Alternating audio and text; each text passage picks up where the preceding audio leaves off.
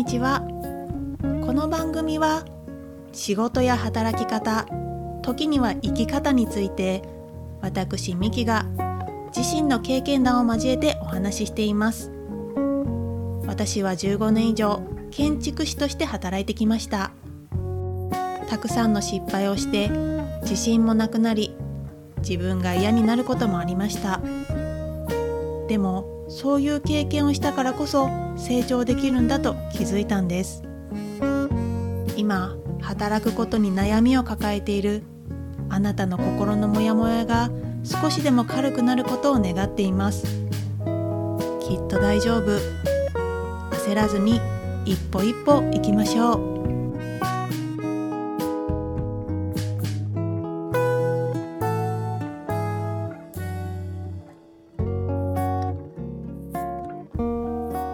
今回のゲストはニューヨーク在住のフォトグラファーしおりさんです。しおりさんはニューヨークでの小さなお子さんを育てる経験を通じて自分のアイデンティティとは何かということを考えるきっかけになったとお話ししていただきました。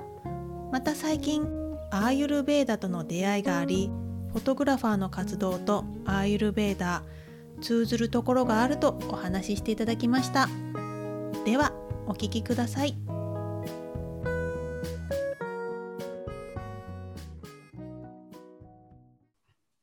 のゲストはしおりさんですこんにちはこんにちは。よろしくお願いします。よろしくお願いしますニューヨークですよねしおりさん、はいあ、そうなんです。ですよねはい、駐在に帯同して2年前から、はい、住んでます。はい。じゃあそのあたりも含めて自己紹介お願はいいできますか？はい。えっ、と、はじめまして、しおりと申します。えっ、と、2年前からニューヨークに住んでいまして、3歳の子供と夫の3歳、3人暮らしです。で、えっ、と、現在、ワーキングビザを申請中で、えーフォトグラファーとして活動をしています。でまた今、あの、アイルベーダの勉強をしていて、写真とアイルベーダは表面上は結構別のことなんですけれども、まあ自分の中ではこうつながっているところがあってそれを、あのまあ、自分らしく表現して誰かの役に立てたらいいなと思っています。ニューヨーク、私あの絶対行くと決めてる都市の一つなんです。なんかやっぱりすごい憧れててニューヨーク。すごい不思議な街です。えっと いわゆるは私たちが知ってるニューヨークのなんかああいうはい、大都会みたいなところかはらい住んでるとこは近いんですか？そうですね。あのまあマンハッタンっていうマンハッタンって島なんですけど、うんうん私うんこっち来るまでそれすら知らなくてマンハッタンっていう島の中のセントラルパークが真ん中にあるんですけど、それの西側にいや住んでます本当にじゃあもうニューヨーク私たちがイメージするザニューヨークのど真ん中に住んでるんですね。そうそうですね。でもこう思い描いてたような ものとはやっぱちょっと違違いました。違うんですね。はい。海外に住むのは初めてですか？初めてです。あ、それがニューヨーク。はい。まさかそんなあの 海外に住むことがあるなんて思ってなかったです。うん言葉はどうなんですか？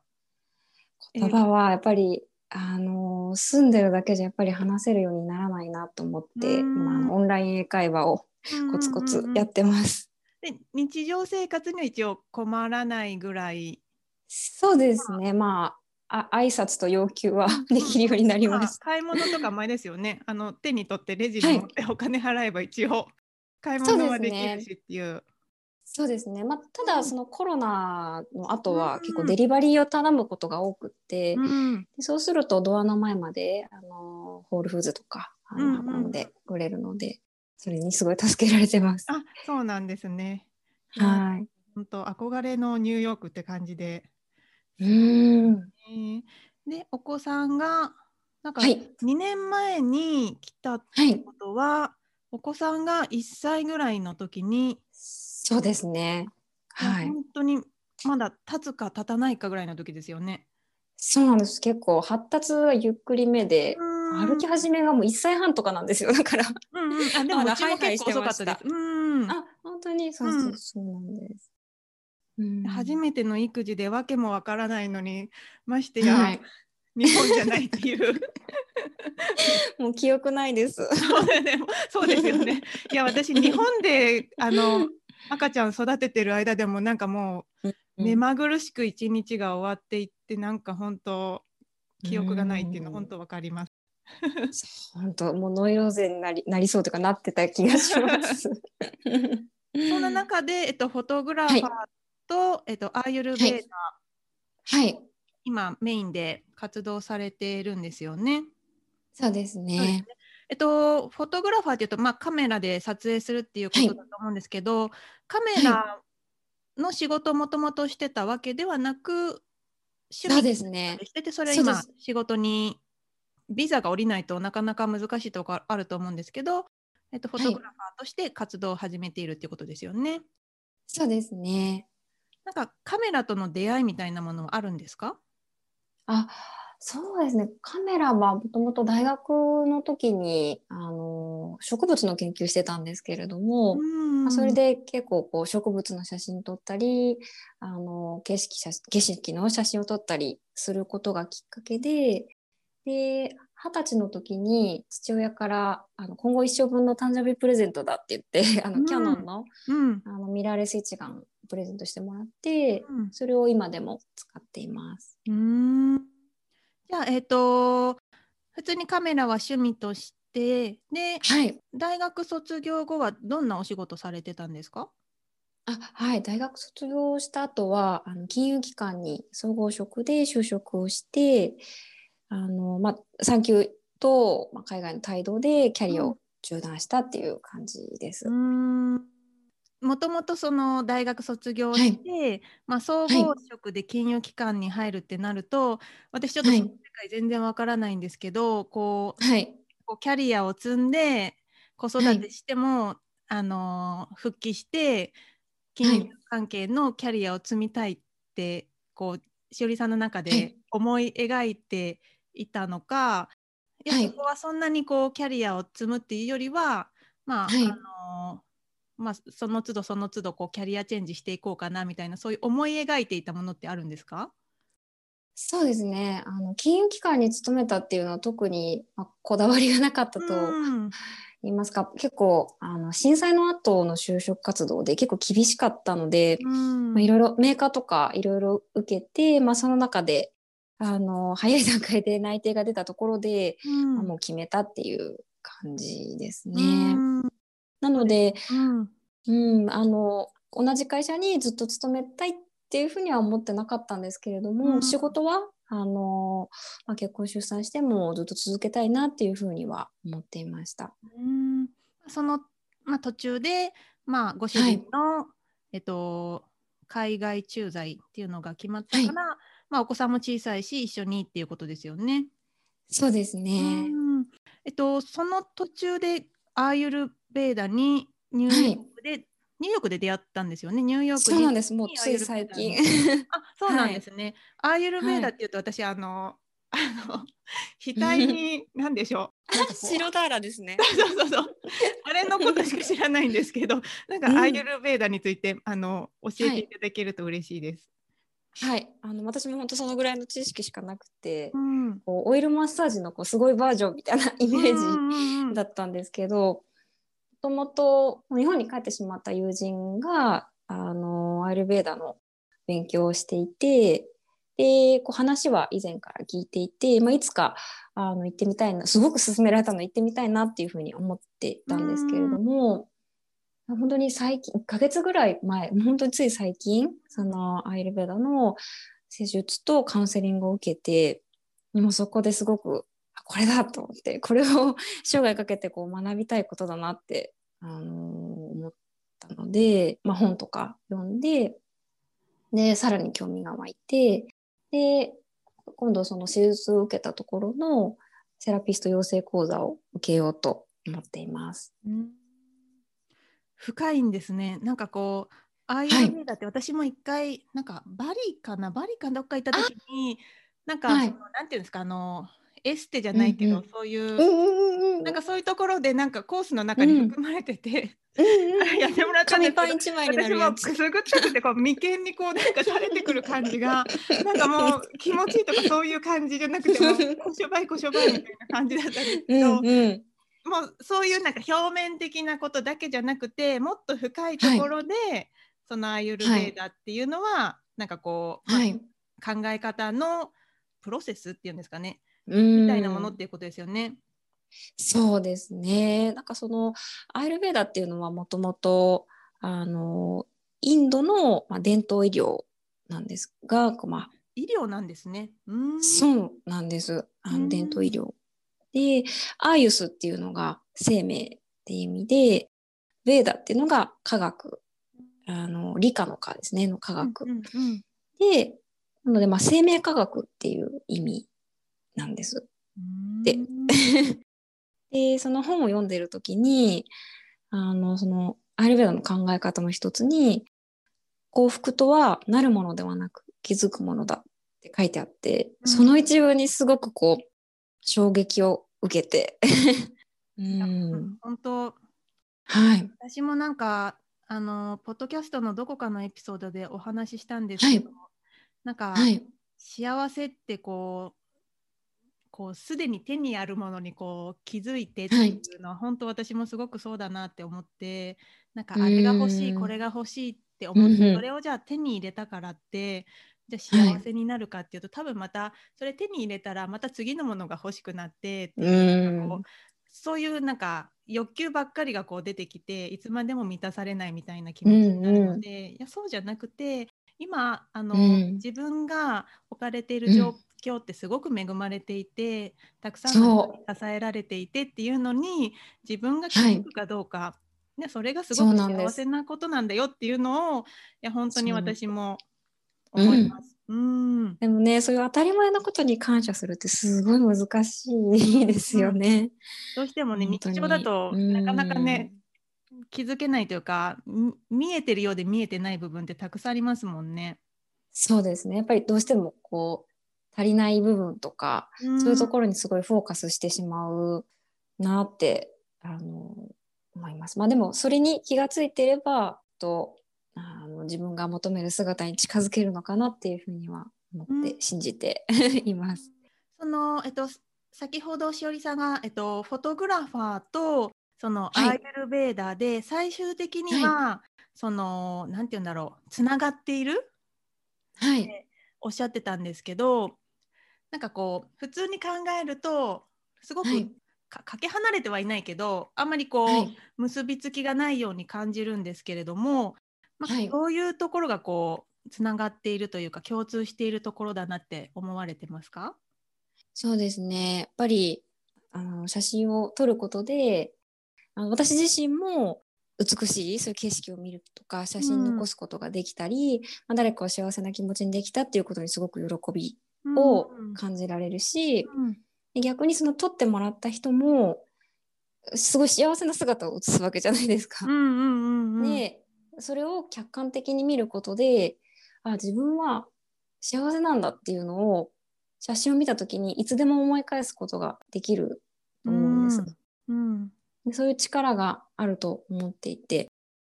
でまあアイルベーダも同じその自分の幸せはすでに自分の中にあることに気がついてで、まあ、心と体と自分の魂をこう大切にしてケアするっていうなんかそういうメッセージがこうつながってるなっていうふうにあのなるほど思っています。うん わかりました。ありがとうございます。はいで、えっ、と、しおりさん、あの、日本で働いてて、その、はい一旦こう、キャリアをストップして、まあ、はい海外に、あの、今、住んでるっていうところで、金融関係だと割とこう、なんていうの、はい。忙しいというか、割とききっちりというか、まあ、私が今想像してるのごめんなさい銀行のイメージでいるんですけど あのはい。きっちりきっちりっていうそういう生活をしていてそこから一はい。旦こうまあ家庭に入るというか、まあ、子育てとっていう、でまああの異国というか、まあ、アメリカの方でっていうところではい。こう自分の中でこう気持ちのこう整理がつかない。さっきねあの育児でもはい。本当にわけ,、わけわかんないですか。もう記憶がないっていうおっしゃってましたけど なんかそのあたりの思いについてちょっと教えていただきたいんですけれども。あ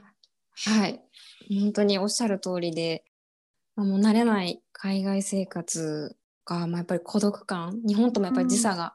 どうしてもあるので、電話したいなって思った時にやっぱり友達とか親とかになかなかこう連絡がね、ね取れる状況はなかったりとか、まああとはもう夫もすごい仕事が忙しくてもう週7ワンオペ。で、で、まあ、ちょっと子供も発達がちょっとゆっくりめでうん。で、まあ、そのあたりの心配もあったりあともう特にこの1年はそのコロナのストレス。そうですよね。ニューヨークすごい、うん。まあ、今はちょっと落ち着いたのかな？どうなんでしょう？わかんないですけど。そうですね。だいぶ落ち着いて。かったですよね。うん。すごかったですね。ですよね。本当に見えない敵との戦いみたいなですよね。感じで、で夫も在宅勤務になって、で 1LDK なの日本でいう、うん。あうんうんの 1LDK なので、でリビングで仕事してるので、もう本当に息が詰まりそうな、うん。感じで、うん、特にもうこの1年はしんどかったですね。うん。そこをこう今少しこうはい気持ち的には落ち着いてきているところがあるのかなっていうふうに今あの塩さんとお話ししてて思うんですけれども、はい。なんかこうどう気持ちとの折り合いをつけた、まあ、お子さんがね成長するにつれて多少やっぱりこう、はい。まあ、まだ3歳なので全部自分で自分のことできるっていううんうん。年齢ではないけど、まあ、赤ちゃんの頃に比べれば多少こう、まあはい落ち着くというか あの、そうですねね。手がかかる部分は少し少なくなってくるとは思うんですけれどもなんかはいどう,、どう気持ちをこうなんていうの向き合ってきたんですか、はい。そうですね。やっぱり子供が学校に行くようになったっていうのがもう一番大きくて、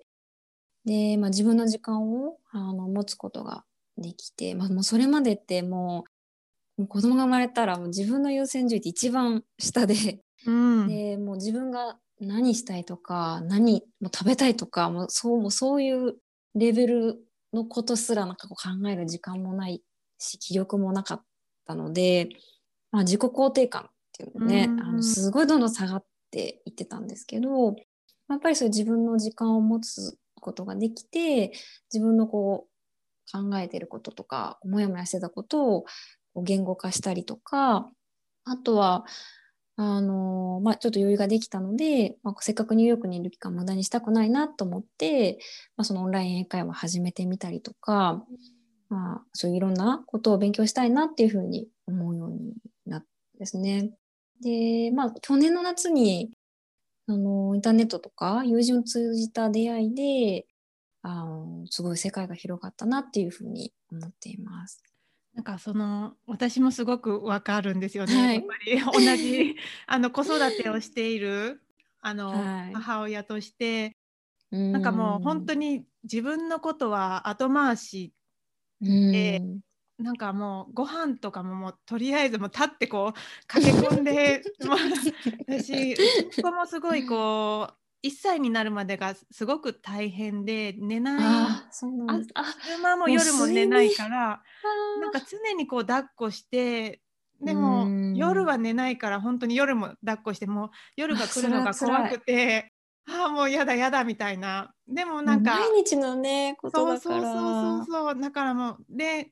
なんかうん。そうそうなんていうのまあ外にねどんどん、あのー出ていくお母さんもいると思いますけど私はまだなんかこう、うん。本当に半年ぐらいまではそんなに外にうん。出し、出さない方がいいのかなと思ってたから、うんうん。頻繁に外に出てもいなかったからうん。一日中こう2人でね子供と2人で、うん。行き詰まりますよね。そうそうおむつ替えてミルクあげて なんかちょっと片付けたまた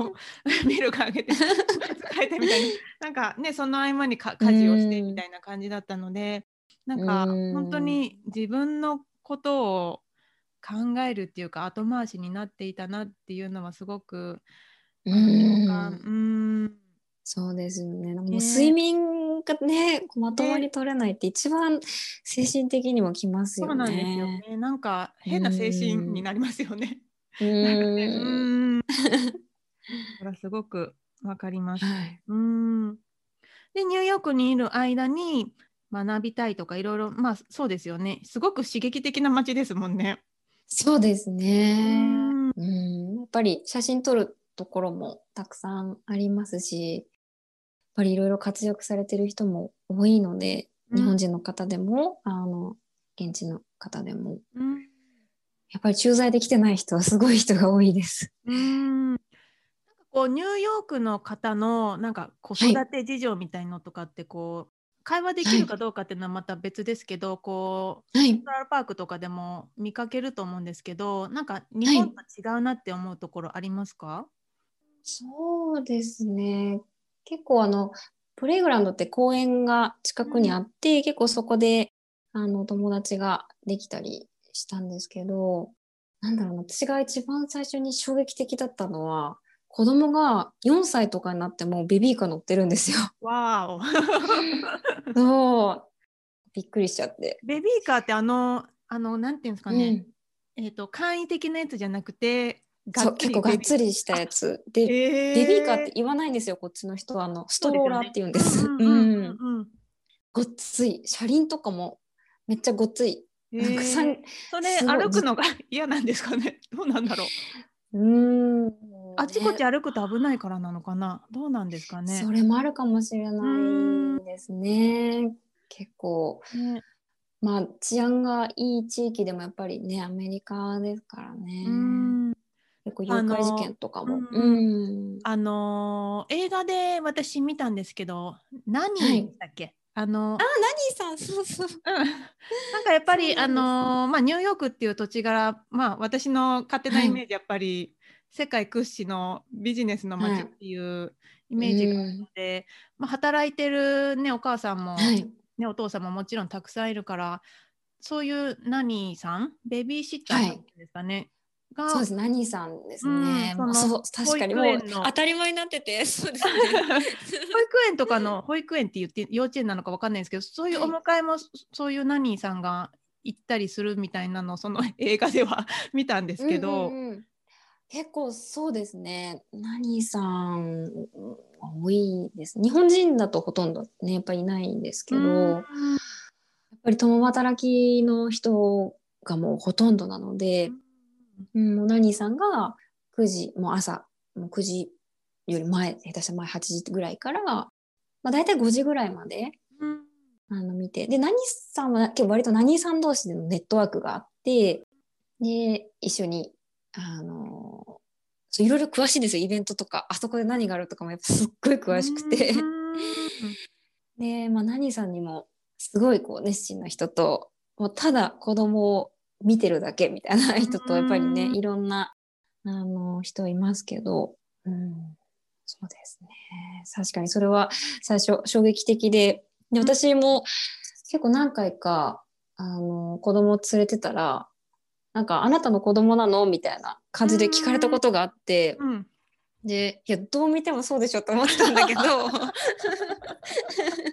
やっぱ日本人って結構若く見えるから、うんこっちの人に比べたら。だから、うん何さんって若い人かもう結構おばちゃんかなんですよ、うん。だから 何さんだって思われる率すごい高くて。そうそうなんです。なかなかその文化って日本でもベビーシッターさんってもちろんいるけど多分なんか、そこまでこうなんていうのががっつりっていうか、一時的に預けるみたいな感じ。そうですね。だから保育園とかのお迎えまでするっていうのはないけど、でもなんかうん。それはそれでいい文化かなって思いますそうです。ねうんうん。なんかもう本当にベベビーの時から、うん。あのもうこっちって産休とかってもう本当23ヶ月ぐらいしか取れないみたいなので、まあ、そのぐらいの時期からあの何さんがこう育てるっていう感じで、まあ、逆にこう何さんだからこそこうしつけとかも結構しっかりうんしてるかなっていうふうに思います。うんなんか親だとどうしても子供をかばいたくなるね、うんところがあったり、こう甘え、甘やかしいみたいなのが出るところが、やっぱり、ね、ナニさんだと、やっぱりすごい、そこの、その辺のところはすごい厳しいなって思いますね、い見てて。ろんなね子供を見てるから多分、まあ、うん経験もあるでしょうしね。そうですうんね。うんうんうんえっ、と今、えっ、と、しおりさん、えっ、と、はい。フォトグラファーとアーユルベーダの2つで活動されてるんですけれども、あの、はい。その活動を見るためには、どういうところからコネクトすればいいですか？はい、ありがとうございます。えっと、インスタグラムであの主に活動をしていて、うん。で一応2つ写真のアカウントとアイルベーダのアカウントと2つあって、うん。あのまあ、それぞれ別であの活動してるんですけど、うん。まあ、ゆくゆくはそれをこう一つ一つにした、まうん。あ、そういう、まあこうまあ、例えばですけど Facebook のこうグループとか作れたらいいなっていうふうには思っています。うん私あのフォトグラフ、ォトグラフ？フォトグラフの方のアカウントを、はい。あの見させていただいてるんですけど、あありがとうございます。なんか本当ニューヨークのあ ありがとうございます。はい、ニューヨークのこう 本当リアルな景色を。しかもやっぱり iPhone とかでスマホで撮ってるんですかね？それともそうですね。スマホと写真はあのカメラでカメラあ。なんかやっぱり、あの私が撮るのとやっぱり全然違うなっていうのを やっぱりねあのこうアングルだとか、まあ、どうどう収めるかっていうね、ひあの写真の中でやっぱりあると思うのでぜひあの、はい私、えー、とこのポッドキャストの詳細欄のところにしおりさんの2つのアカウントのインスタグラム、えー、と載させていた載せさせていただくのであのぜひ興味のある方そちらを見ていただけるととてもあの私は、えー、とフォトグラフの方しかまだ見てないんですけれどもすごくなんかこうニューヨークのあのリアルな景色とかそんなところを見れるので あの見ていただいたらとても楽しいと思います。はい、ありがとうございます。でえーとあありがとうございます。えっ、と今しおりさんニューヨークではまあビザがおじ折り次第あのまあはい。えっと、ビジネスとしてのそのフォトグラファーとアーユルベーダの活動をされていくと思うんですけれども、えっとはい。まあ、日本で働いた経験とか、ではい。まあ、ニューヨークのその働く人たちを見てっていうところで、まあ、しおりさんの中でのその働くことっていうことに対しての、あのはい。思いを聞かせていただきたいです。あはい。えっ、と、まあ、ちょっと私の生い立ちから話すと、私あの一人っ子でで父の仕事の関係で結構転勤が多かったんですね。うんでまあそういうのもあって母親もずずっと専業主婦でですごいこう閉鎖的な家庭環境だったんですね。うんで、まあ、すごい愛情は注いでもらったんですけどまあやっぱり、